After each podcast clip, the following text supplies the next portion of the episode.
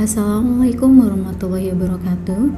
Saya Irma Yuningsi, peserta Latsar Angkatan 28 Kelompok 4 Hari ini adalah hari ke-10 kegiatan Latsar tanggal 21 September 2021 Saya mengikuti pemaparan materi yang telah disampaikan oleh tim fasilitator pada Dangjam Ansol SEMA Pada hari ke-10 agenda 3 ini, kami membahas yaitu manajemen ASN, pelayanan publik, dan World of Government Manajemen ASN yaitu pengelolaan ASN untuk menghasilkan pegawai ASN yang profesional, memiliki nilai dasar, etika profesi, bebas dari intervensi politik, bersih dari praktik korupsi, kolusi, dan nepotisme.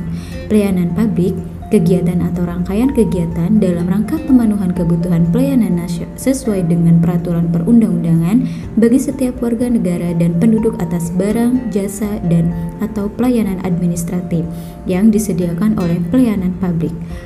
Wall of Government, yaitu sebuah penyelenggaraan pemerintah yang menyatukan upaya-upaya kolaborasi pemerintahan dari keseluruhan sektor dalam ruang lingkup koordinasi yang lebih luas guna mencapai tujuan-tujuan pembangunan kebijakan manajemen program dan pelayanan publik. Intinya dari WOG ini adalah kolaborasi, koordinasi dari beberapa instansi terlibat dan bersinergi. Beberapa contoh aktual yang terjadi saat ini yaitu seperti manajemen ASN best practice yaitu masih masih banyaknya ASN yang tidak menggunakan atribut lengkap atau datang tidak tepat waktu. Contoh dari pelayanan publik yang bad practice-nya adalah masih banyak yang tidak menerapkan etika publik dan menjalankan pelayanan yang tidak menggunakan setulus hati. Untuk contoh bad practice dari work of government yaitu masih terdapat beberapa instansi yang enggan melakukan koordinasi dan berintegrasi dan hasilnya tidak bersinergi.